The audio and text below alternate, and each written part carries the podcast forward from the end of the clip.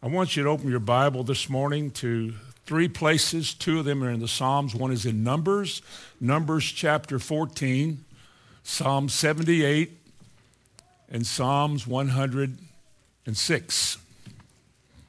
Those three places Numbers 14, Psalm 78, and Psalms 106.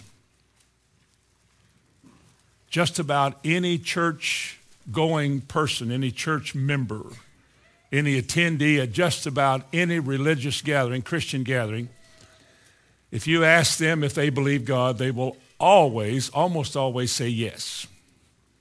And of course, we are here. I assume we're all here because we do believe in God. And there is a spirit of faith that 2 Corinthians 4 speaks of having a spirit of faith. And I believe that there is a spirit of faith, there's a spirit of unbelief. Just as there is a working of God to prompt you to believe God, encouraging you to see what God is saying and opening your eyes to see that and enabling you to desire that, I think that's the work of God. I think there's also a spirit in this age, this hour, that does the opposite. Makes you wonder about what's said, questions whether or not it really does work because you don't see a lot of evidence of it. You believe that Jesus was raised from the dead. That was so long ago that you just sort of take that for granted. But as far as my daily life and where I'm living and how I'm living in this hour of my life, sometimes we just keep these haunting questions about, I don't, you know, I don't know about that. I don't know about that. And I bet everybody in this room has had to fight that. Now, having said that, I believe there is a spirit of unbelief in the world. And that if we as Christians are not cautious, circumspect, if we're not paying attention, one day you'll find yourself wrestling with something you used to believe. That told that time has taken was that you went from being real sure about it and living like something's true to whether you're not exactly doing it now because you're not exactly as if you see what I'm saying, there can be a decline in your life and you don't even realize it. You just figure that's natural. We're getting older and we think more and we deal with things more and maybe it's, but there is a spirit of unbelief. There is a work of the devil to discourage you and to cause you to step back and rethink about the way you're living, what you're doing, and to wonder whether or not it really is like that after all. And we have to fight that because that's a very subtle working. Now, I've given you that much time to find these three passages. Numbers chapter 14 and verse 11, And the Lord said unto Moses, How long will this people provoke me? And how long will it be before they believe me for all the signs which I've shown among them? What do you think God was saying there? Was he not speaking to the people he led out of Egypt? And had he not done great signs and wonders? Had he not? And did he not display his might and his power time after time in doing the impossible for people that could do nothing? And then here they come in the wilderness and they constantly murmured and complained. The most negative minded man, which goes with unbelief. It just became very negative. I don't think they became negative. I think they always were. They just didn't realize until they were tested. Because, see, this is not the good side of God when you do what they were doing. God said, How long is it going to be before these people believe me? What more do I have to do in order for these people to live convinced that what God has said once is enough to say it and that He'll do what He said? Look what I did. I not only told them what I would do, but look what I did for them. How long is it going to be? Now turn to Psalm 78, because in Psalm 78, it's a history of this time in the Bible, of the Exodus. And just a couple of verses here. Verse 22. I'm just jumping in in the thought. Because they believed not in God and trusted not in his salvation. Now, this is the way God saw their questions they asked This is the way God interpreted the attitude these people of his had about him when they were not, well, I, don't, know. You know, this same psalm we'll get to after a while. I guess he, you know, they folded their arms and said, well, we know he's done it once, but will he do it again? He sounds like a little rap group that is just so negative. Negative. So he said, they believed not in God and trusted not in his salvation. Verse 32, it says, For all this they sin still and believe not for his wondrous works. Didn't matter what he did, it didn't change their attitude about him and towards him. These people were so selfish and so self serving that everything had to be their way or they weren't happy and they murmured because that is a major sign of unbelief. Now, the title of the message today is The Unveiling of the Unbeliever. It's taken away the protective covering that an unbeliever has to reveal exactly what unbelieving is in the eyes of God. Because so far, God has said just the questions that people asked, the halting and not too sure about what's next that God leads us into, whether that'll really work, whether we ought to do this, and I don't know about that. God calls it unbelief. He did all these things so they would go, wow. Things that we should be able to look back 20 years ago, 30 years ago if you've been saved that long, five years ago, all these testimonies, you ought to be able to still look back and take courage and say, Praise God, He is working in my life. Look what He did when I had no help. Instead of going, Well, I know it worked then, but I don't know about now. See, if you're not careful, your lifestyle can lead you to this. You get so busy, you get so employed by the things and the ways of this world and its schedules. You start listening to stuff you don't need to listen to on the radio. You start thinking about things that are negative. And you start listening to people that talk like that, and you get like that, and you don't even know it. You don't even know it because it happens. And then in verse 41, and this is where it leads to, they turned back and tempted God and they limited the Holy One. They said, well, we know he could. We're not sure he will. Yeah, but I, uh, yeah, it's okay. It's one thing for God to heal a headache, but you know, this is cancer or this is heart, or this is liver, or this is what, this is real serious. And, you know, we can give all the little testimonies about, you know, I stubbed my finger and I had a headache. But this is something else. As though, as though God can't do that. See, somebody talking like that has made it to you as maybe that's right. Maybe we're not supposed to run to God for all this stuff. Who told you that? Where did you read that?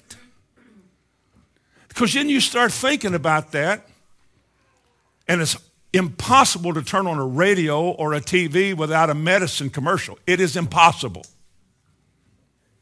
If you listen to it long enough, they will tell you why you're going to get sick and what's wrong with you and what will heal you.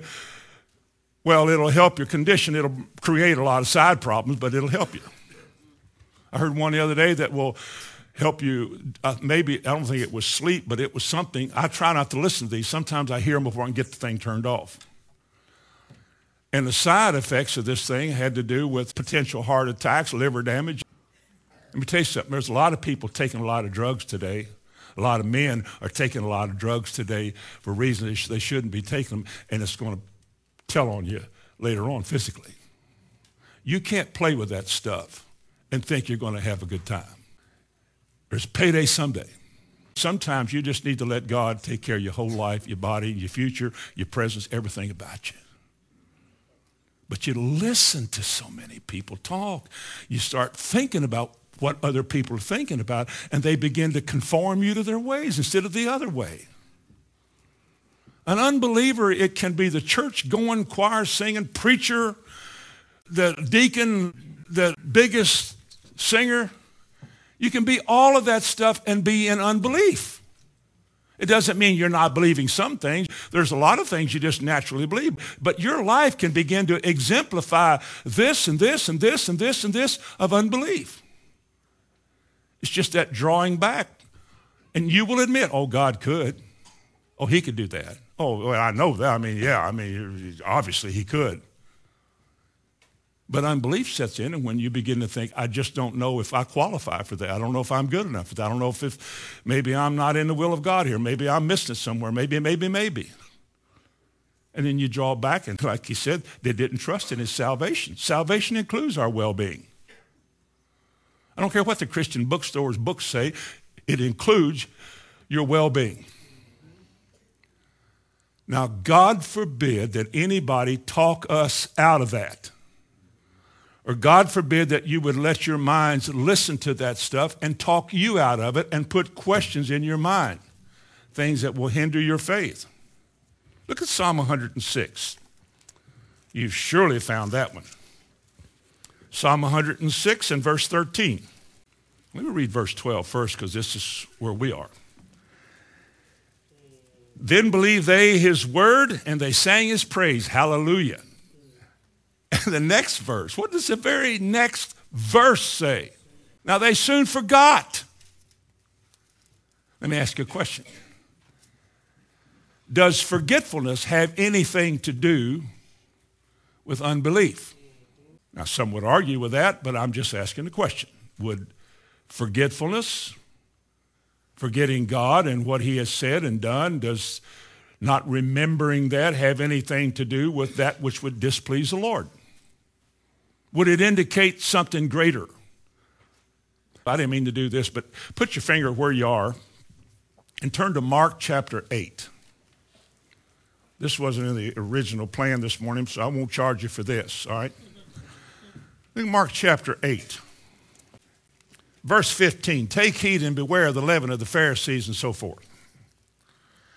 They reasoned among themselves, saying, Well, we don't know what that meant, but it probably has to do with bread because he said leaven. Therefore, we have no bread, and now we're in trouble with the Lord.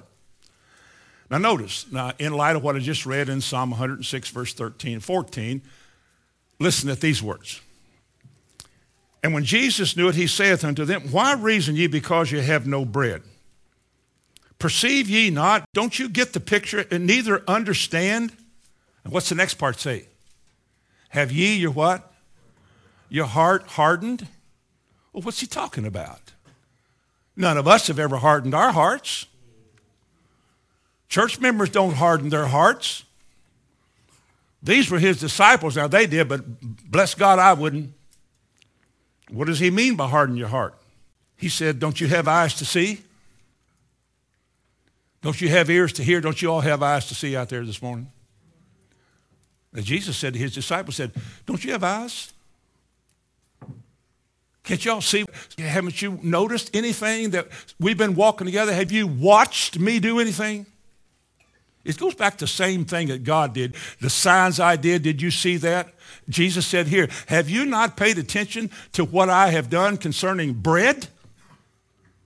How we fed 5,000 one time and had all these baskets left over. We fed 4,000 another time, all those baskets left over, and you guys are arguing about bread?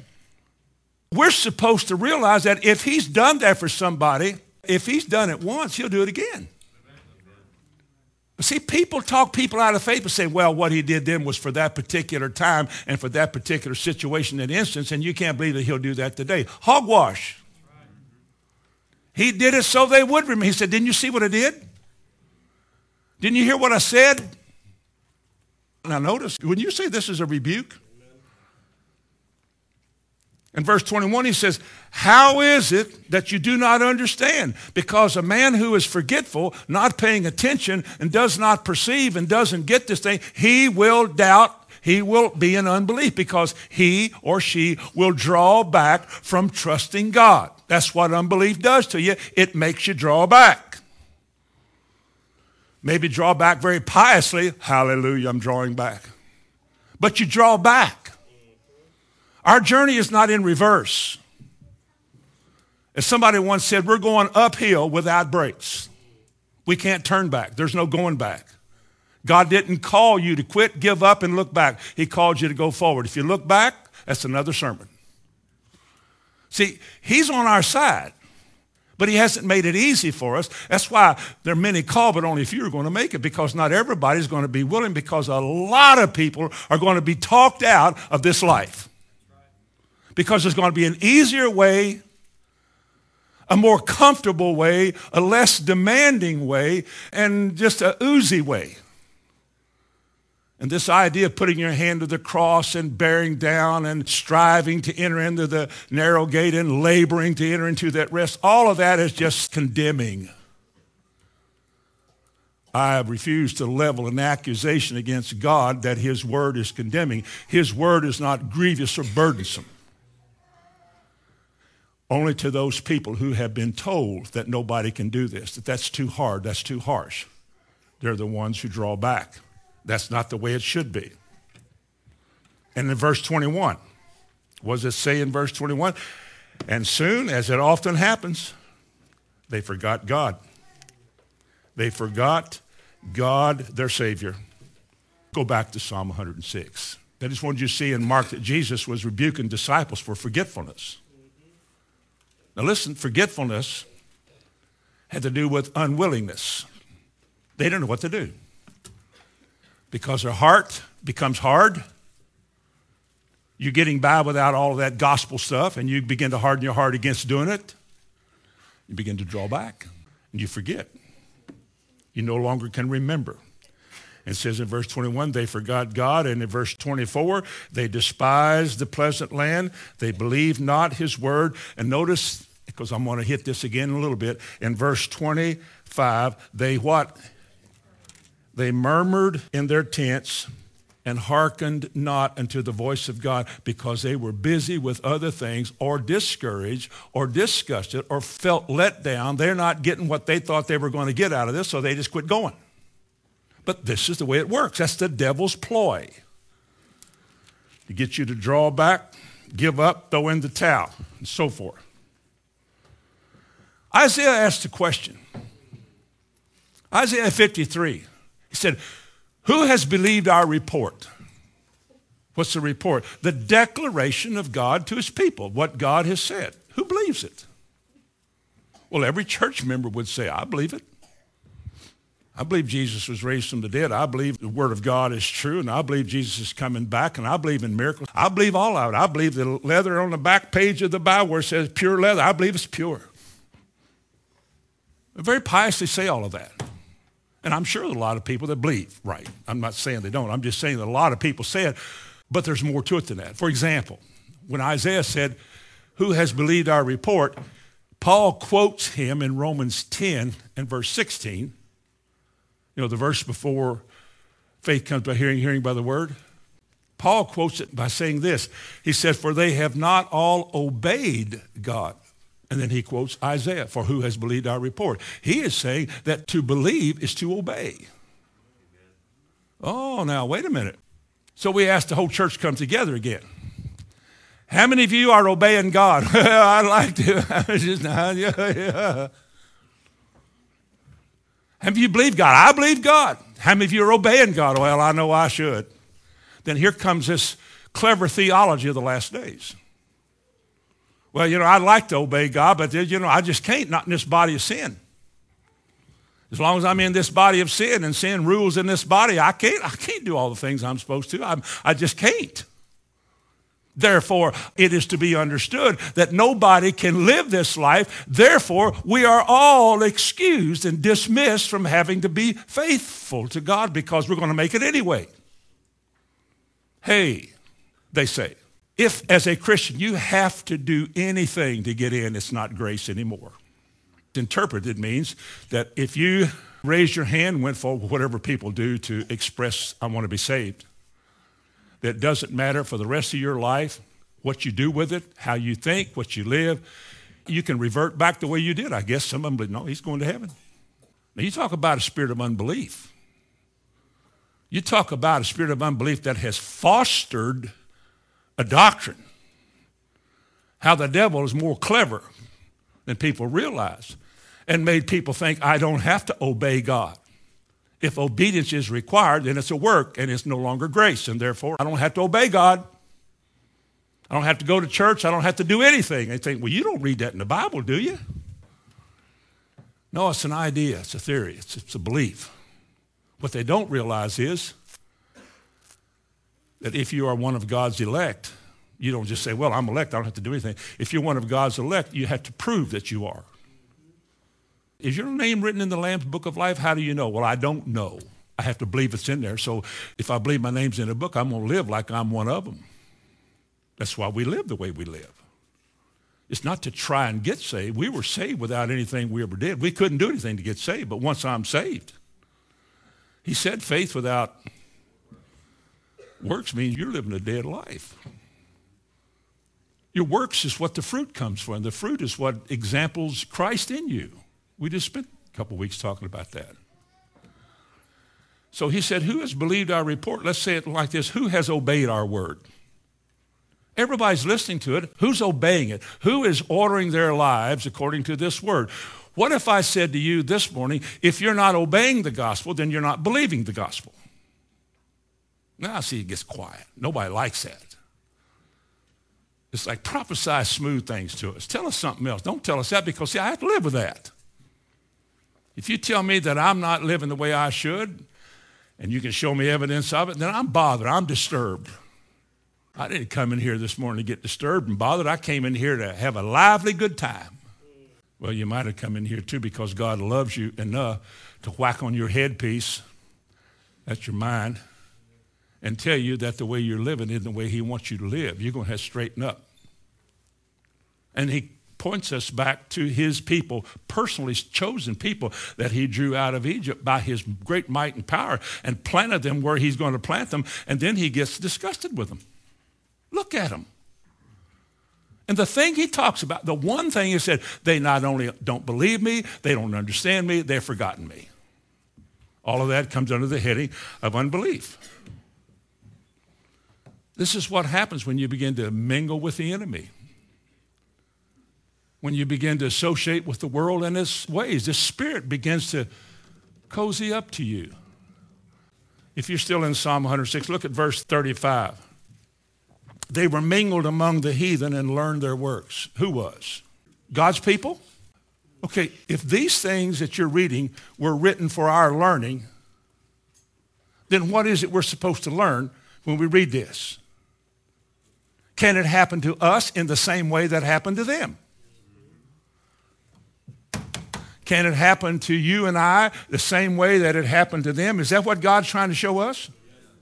Well, He isn't trying to show us anything. God doesn't have to try, He just does. Listen to it. But were mingled among the heathen and learned their works, how they lived. And they served their idols, which were a snare unto them. And they made sure their children, when they grew up, had all the latest worldly gadgets and dolls and stupidity that they could give them. One a three year old to dress like a Barbie doll.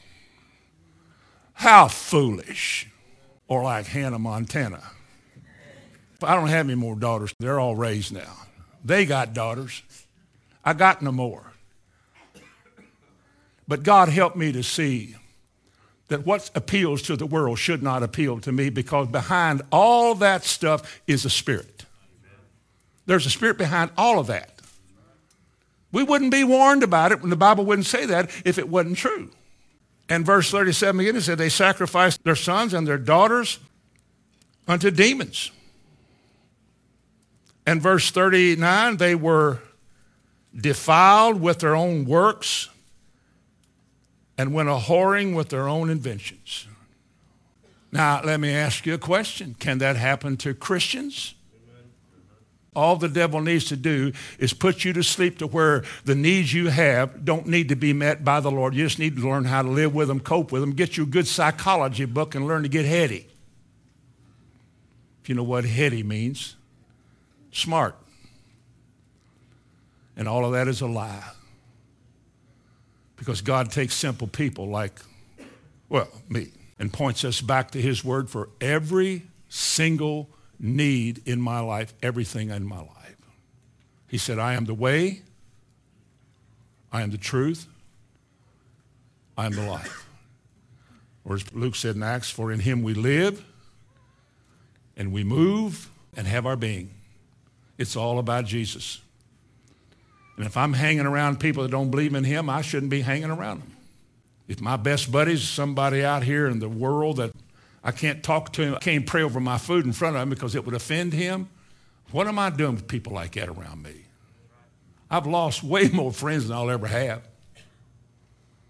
Just because you're willing to adjust your life, hopefully, that's being conformed to what Christ wants. I know it could be better, but at least there's an effort, there's a trying there. I'm going to read for you something in the book of Judges here because I've got my handy little marker in my Bible. I can get to it quicker. In Judges chapter 2, listen to this. And ye shall make no league with the inhabitants of the land. Ye shall throw down their altars. But he said, But you have not obeyed my voice. Why have you done this? That's what God is saying to his people. I told you when I sent you into the land, have nothing to do with anybody in, in that land. Destroy all of them. This is divine capital punishment. You go in there and destroy them all. Don't leave any of them. And they did because they liked what they were doing. They watched them worship dancing around in idols. Some of them little old Moabite girls, pretty cute. Pretty racy little things. And then boys got to looking at them. And the boys realized there was more in life than spiritual pursuits. They got to look at them little girls. Them girls look at some of them cute boys. How do you destroy that? I mean, what have they done? I mean, we just come into this land, and aren't we strangers in this land?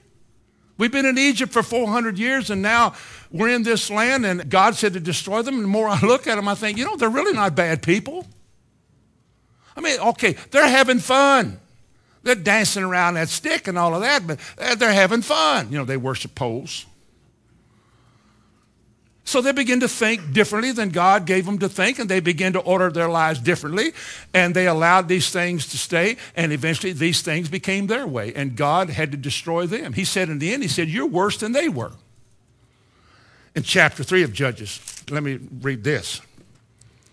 And the children of Israel dwelt among the Canaanites, the Hittites, the Amorites, the Perizzites, the Hivites, and the Jebusites. You got to like all that. And they took their daughters to be their wives and gave their daughters to their sons and served their gods. And the children of Israel did evil in the sight of the Lord and forgot the Lord their God and served Baalim and the groves. They found their pleasure. They found their whatever it is they're looking for in life, they found it all in the world. They don't go to church anymore because it's dead all they feel is either condemned or tired when they go to church. So they go out and begin to pursue their job, their career, and advance and do and get and have and be and, and pleasure here and pleasure there. And, and they forsook all the things that God said you should have, and they forsook him and they went to the world. They began to serve it. And they all died lost. And I'm sure every one of them, when they stood there at the judgment bar of God at the last day, when they stood there at the bar, and they realized as they looked back at their foolish life, their self serving life, they looked back, they must have thought, I have been made a fool of. I was the easiest pickings the devil ever had in this life. All he had to do was tweak my feelings and my passions. And man, I turned away from this narrow way to this broad way. I thought I was having fun.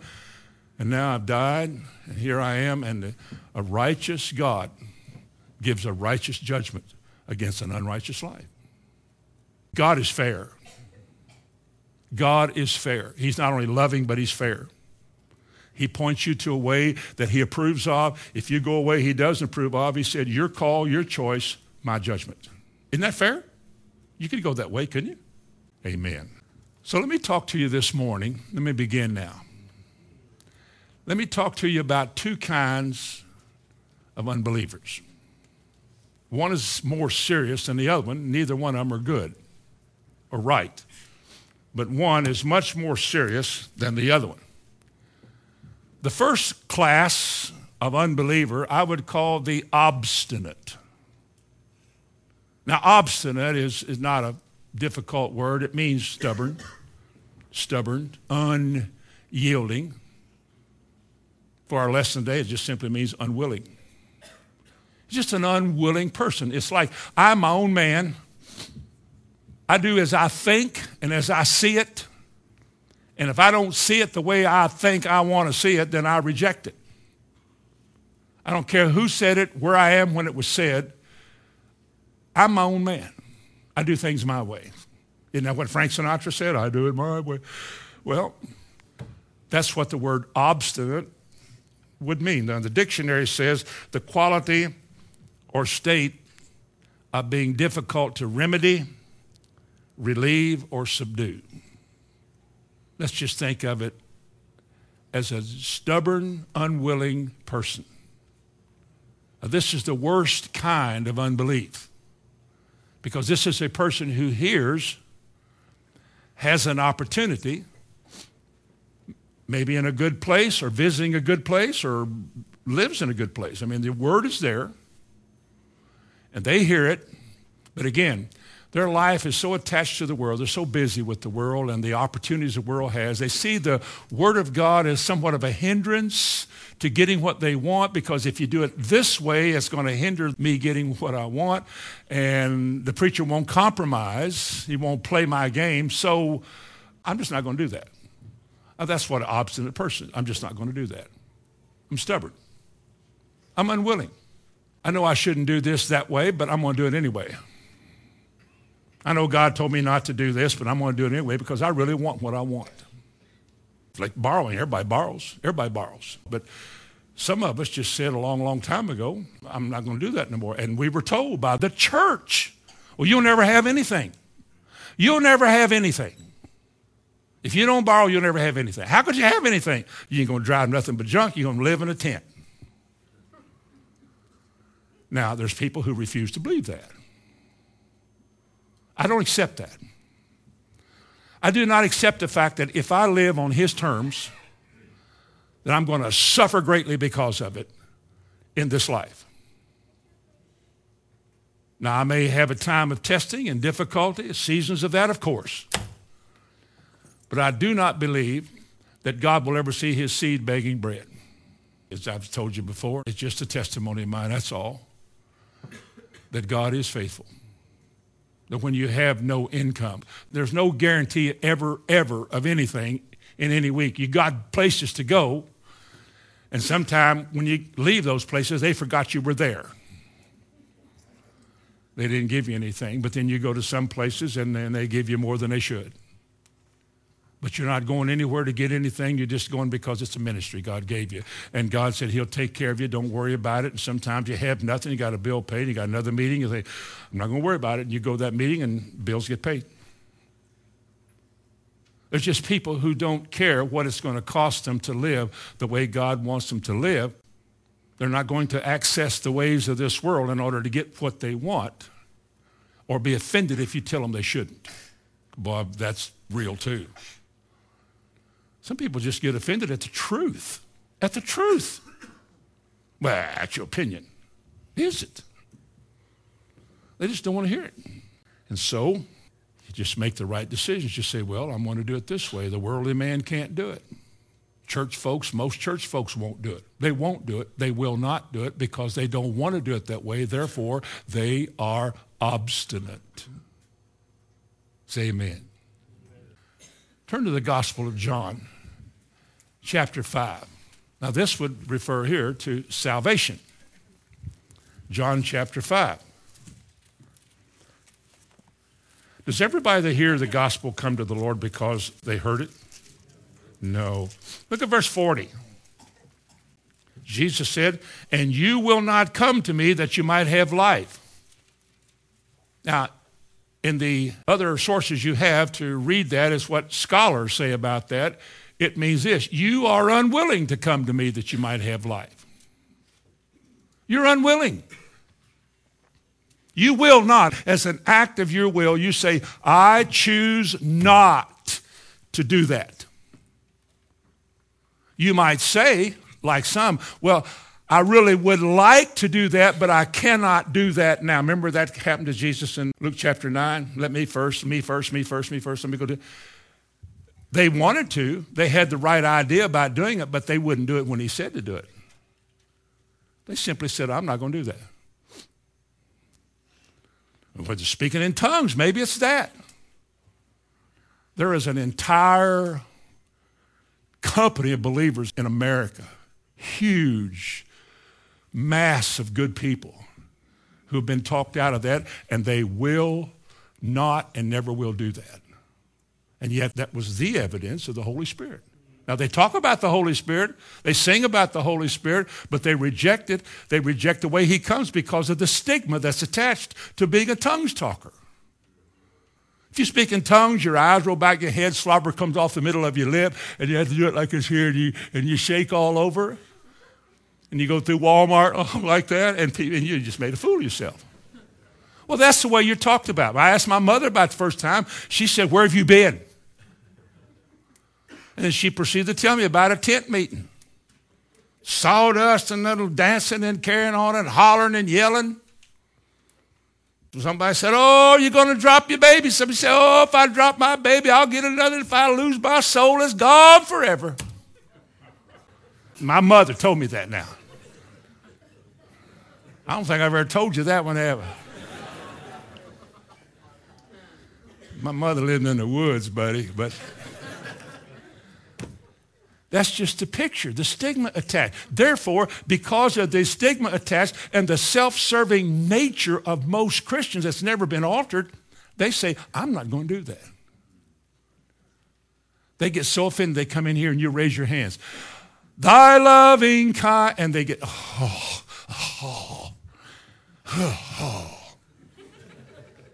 When I was in the Christian church, they gave us a little bulletin. You open it up and it tells you what's going to happen. This is what God's going to do today. The first time I went to a full gospel businessmen's meeting, most of you don't know what that is, but it was a really gifted movement a long, long time ago. And I remember they got up there and they got to singing and carrying on, dancing, you know. I've never done that in my life. You talk about obstinate, man, I put my hands in my pocket and under my belt in my pocket so they wouldn't come out. I ain't pulling my hands out and doing that. I was embarrassed being around these people. But you know what I couldn't deny? The looks on their faces. And I think, what's wrong with that one? Then one night, one of them thought he was anointed. There was a thing that people had done in some of these meetings that they had run across the back of the chairs. Supernatural thing. You just run across the chair backs and you can run back and just go across. I'd heard about that. And then one night I saw one he landed in third row, but I saw him start. in Louisville, Kentucky, yeah, he took off and chairs went flying everywhere. Well, of course, by this time I was already in, and I thought, that poor soul. He thought he was anointed, had chair marks on his head and laying on the floor and dirty.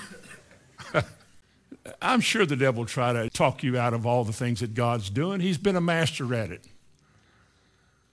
The Bible talks about those who lie in wait to deceive.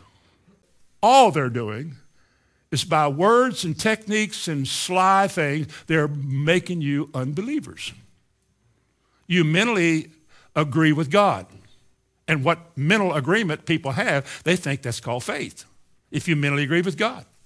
I've been in church my whole life, been baptized, served God, teach Sunday school class. That means you're a believer. And yet they're the first ones to throw a book at you when you're not obeying God. You got a book in your lap you're ignoring. And you're telling the truth, that they're mad.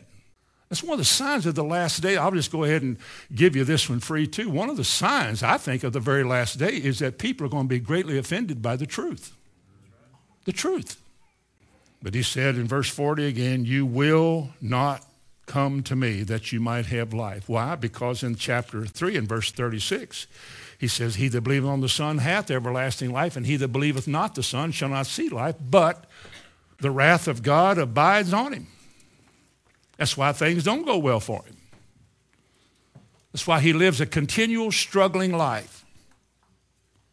That's why he's always wondered everything you say, you, know, you preach about the abundance and you preach about healing and you preach about health, and all they can do is gender questions. how could that be? How can that be? How can that be? And then they begin to murmur. Then they begin to complain. And then they begin to hang around and listen to people who murmur and complain. They listen to talk shows. I don't care how patriotic, right wing, total embedded deep in dark right wing beliefs. If they keep telling me to think bad about other people and to think bad about everything else, and they start causing me to become negative in my thinking, I had no business listening to them, whoever they were. I don't need to listen to that kind of trash because all it leads to is murmuring and griping and complaining. I'll tell you one thing, I ought to do this, and I, I have done it. I'm not the only one in here that's done it. I'm sure some others have too, but I have found myself having my comments about politics. The Christian life has little or nothing to do with politics except praying for the government. It's not my job to run the show. The ways of this world are alien to the ways of God. How could I, as a Christian, uh, promote Christianity in some public office when you can't do that because you have to do it the world's way? What if I was mayor of the city in Christmas time and I had to get involved in all of that? And I said, I can't do that. Well, you'd be ex-mayor. Listen to me. We don't care what you believe about your church stuff as long as you do it the way we do it. I don't care where you're going, what all your doctrines are, Hamilton, as long as you do it the way the rest of us do it. You can talk about your healing all you want to, but when you're not well, we are offended if you don't go to a doctor. And they are. We are offended that you don't have insurance like the rest of us on your body. Are you nuts or something? And why are you talking about this Obamacare? You don't even have any insurance yourself. You're one of the problems that we have in society. I say, time out. I'm not a problem in your society. My dad, bless his heart, he used to say, everybody wants to be a politician. He had a name for them. They ought to lock them up for six months because they're all a bunch of liars anyway. See, I don't want to talk like that. That's negative. I don't want to spend the rest of my life talking about how much gasoline costs. $2.90 to $3.15, you know what? 15 gallons cost you three more dollars. Three. Three of the little ones. One, two, three. Is that all the difference is? Three major dollars. You put a pencil where your mouth is and start doing some arithmetic and you won't have to murmur. You can't change gas prices. You're not going to wade into the IRS and tell them what they listen, they have no right to take your income anyway, but they're going to get it. They have no right to it. Government has no right to my labor to tax me for. But I'm sure if I stood up and swelled my chest up, well, they'd resurrect one of them prisons out there in California. Put him in the middle of it. I quit complaining about how much taxes are and how much I had to pay. That costs how much? I just pay it. I gave somebody too much change the. They didn't give me any change back, and I walked off. I said, I ain't going to ask him to give my 20 cents back. Donate it. I don't want to get involved in that. I just came back from fast food. They cheated me out of 20 cents. I couldn't back up because the window was back there and I couldn't get out. And man, I wanted to get out and go back there and knock on the window. Charged me all that for a hamburger, only and ain't even half of it meat. Go ahead. Talk like that. Live like that if you want to. Complain about everything. Gripe about everything. Listen to people that tell you those kind of things and talk like them. And pretty soon you'll be complaining about God. Well, I've been going to church. I never got healed. I, I tried and I put money in the box and I'm still broke. Keep going. You're on your way. If you keep going down that road, eventually you are going to be an unbeliever and obstinate at the boot. I'm not going to believe that. I know people from yesteryear called the faith message a cult heresy or something. I said, Boy, I wouldn't want to say that. I wouldn't want those kind of words to come out of my mouth. But they did. They didn't care. You know what? Today, they're gone. They have drifted into the systems of this world. They can faintly remember those religious days, you know, I kind of got caught up in that kind of stuff. You know, I used to go there, but I, I've been delivered from that, he said. Turn to Ephesians 2. Ephesians 2 and verse 2. You've probably heard this verse before, but it will apply here. Wherein in time past, that would be us, you walked according to the course of this world, according to the prince of the power of the air, the spirit. Do you see the word spirit? Amen. The spirit that now worketh where? In the children of disobedience. The word disobedience here is a word for believe with an A in front of it. A P E I T H O. And it simply means negative believing or obstinate unwillingness to believe, unpersuasibleness. Experts cannot persuade some people to believe. He said they walked according to the spirit of the prince of the power of the air, the spirit that now worketh inside, inside your body, in your mind, in, I in, dwelling place, in the children who are unbelievers or who refuse to believe. Most of them go to church. Most of them are church members. Most of them are. They just never got away from it. Look in chapter 5, the same book, verse 6. Let no man deceive you with vain words. I've been talking about that. For because of these things comes the wrath of God upon what they produce. What's it say? Children of disobedience. Same word, same thing. Well, let me ask you a question. While you're looking at that verse, we're learning something right here.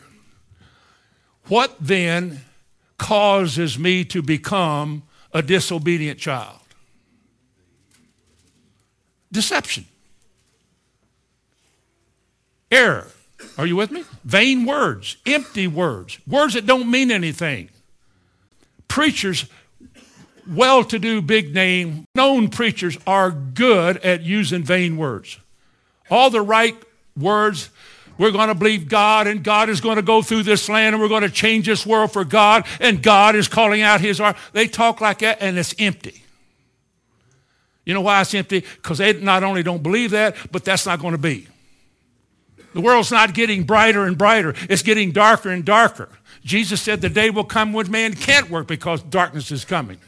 Not brighter, in the last days, evil men and seducers will wax worse and worse, deceiving and being deceived. God forbid that we would be in that number. God help us. Go to Colossians.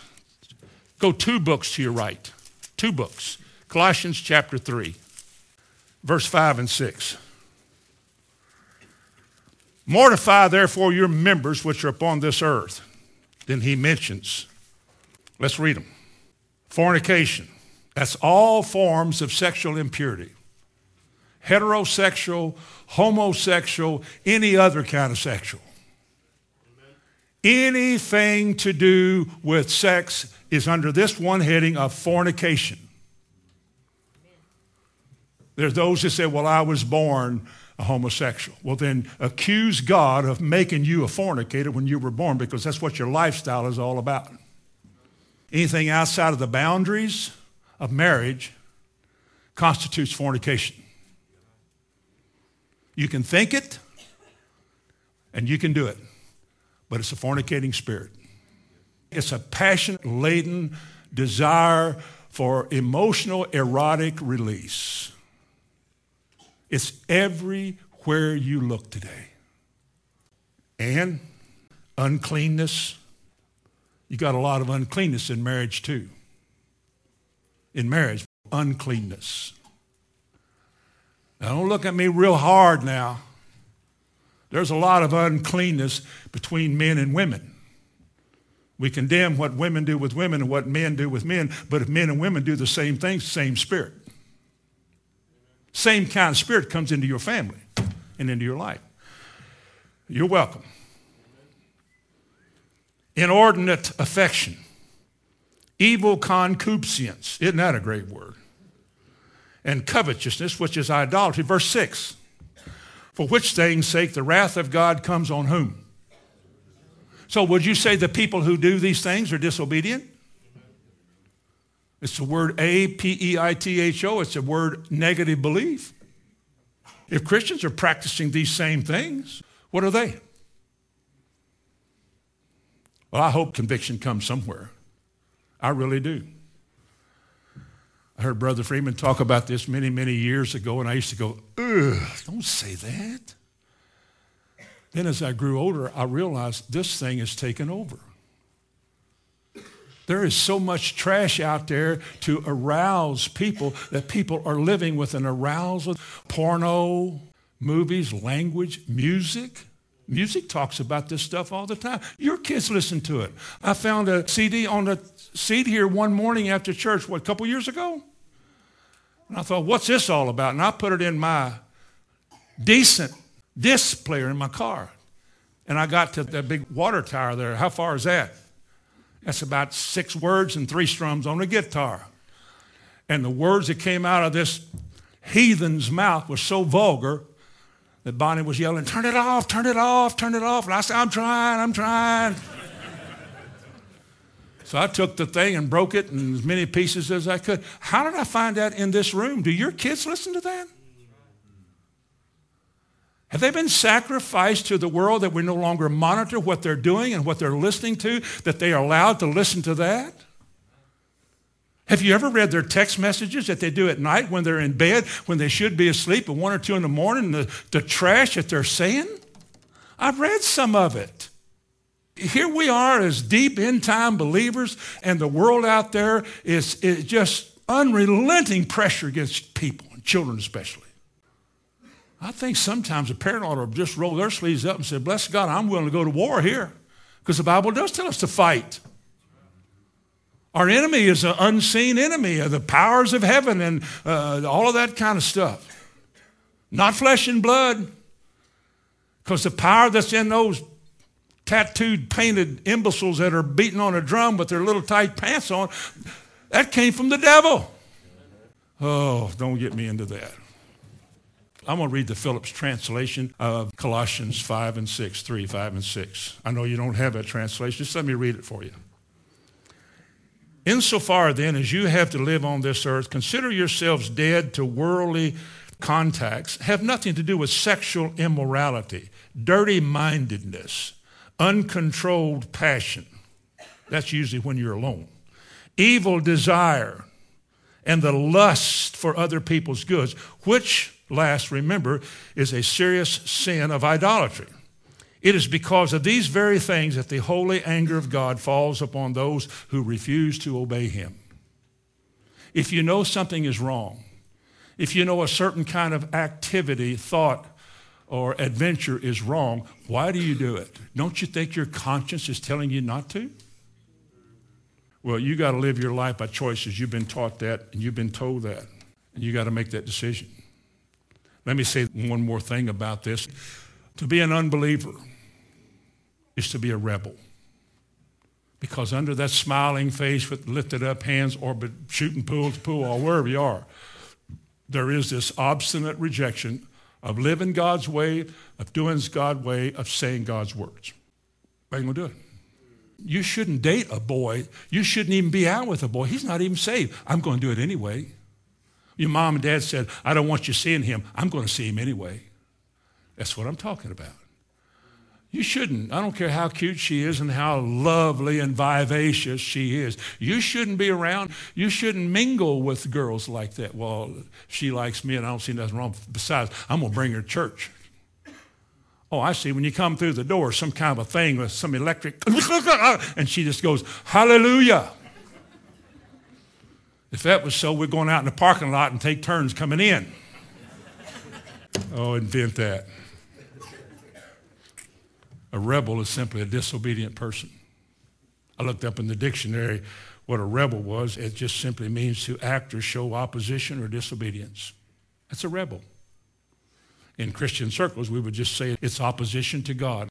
And I want you to turn to two places and then we'll come to a close. Deuteronomy chapter 9. Deuteronomy chapter 9 and Ezekiel chapter 12. That's in the middle to the right a little bit.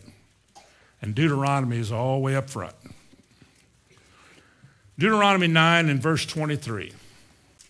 Likewise, when the Lord sent you from Kadesh Barnea, saying, Go up and possess the land which I have given you, what did you do? He said, Then you rebelled against the commandment of the Lord. Against what God said, you refused to do it and you disobeyed it, which means, and you believed him not, nor hearkened to his voice. To all of us here that are listening now, to all of you out there in the world, a rebel is a person who might have good intentions. But when what God wants has a restrictive nature or requires more, they won't do it. I'm not going to do it. He said, I sent you in the land, but you wouldn't give heed to my commandment, and you would not believe the things that I said. That's what a rebel is. A sweet rebel, well dressed rebel, well to do rebel, a dear old saintly rebel Old saintly grandma, old saintly grandpa always got that smile on his face. He wouldn't trust God when he could. And we're not going to tell them that.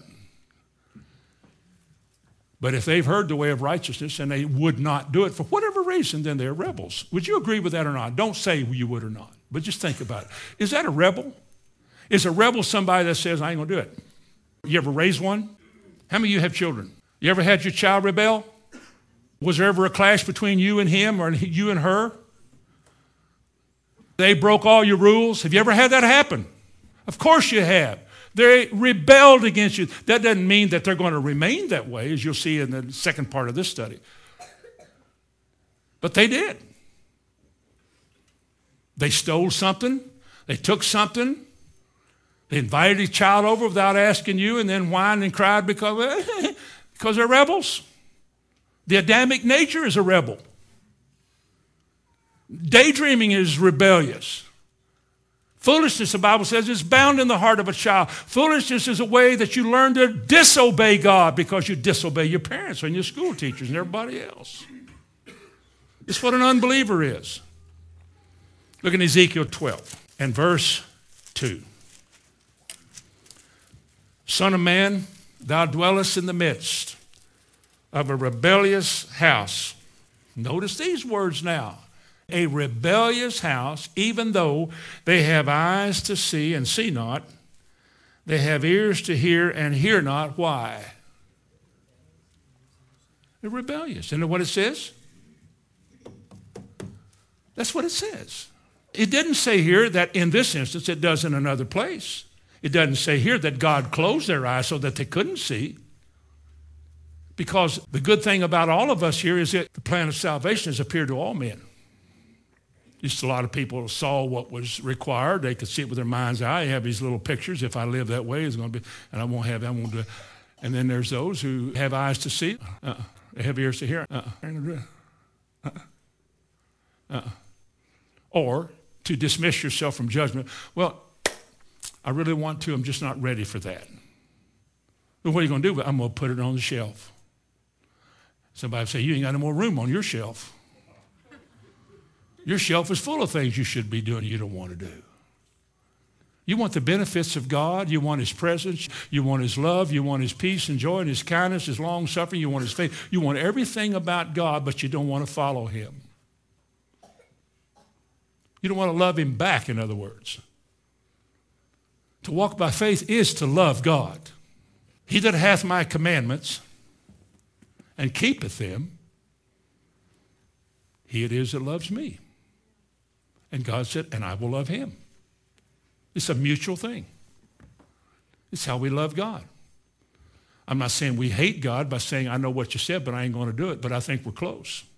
Because God used the word despise once in asking about why his people despised him. One place, I think it's in the Psalms, he said, Why do you despise my word? Why do you despise it? What is it about what I've said and done and all the promises I've made that are so offensive to my people? Well, they're not offensive. It's just that people have an attitude that's formed by a lot of things, and they're just obstinate. They're just not going to do it. They are rejectors of God's word. Amen. I'm about a third of the way through what I came to say this morning. Now, I know you all want me to stay here. We'll stay here till 3 o'clock and finish this. Amen. There is more. Bow your head with me. Heavenly Father, in the name of Jesus, as you open our eyes to see just the things you've said this morning, you cause us to want to truly stop and examine ourselves to see if we are in the faith or not. For your word, like a two edged sword, Lord, has sliced right down into the middle of our lives, into the hidden places in our heart.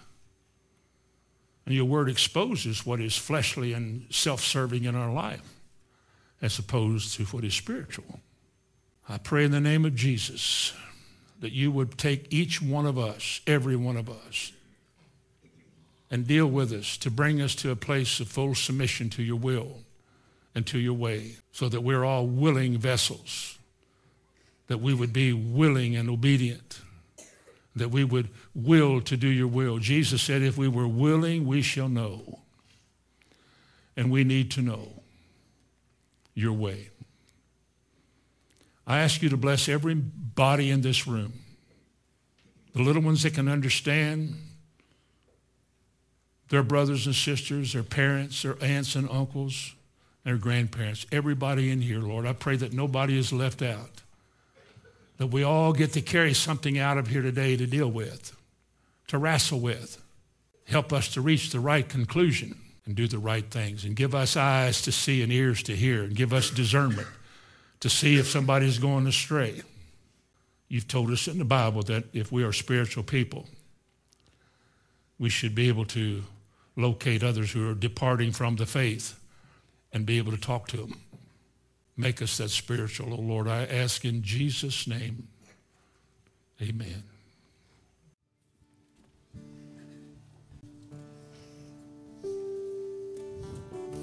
Teach me thy ways, O Lord, that I may walk in thy truth.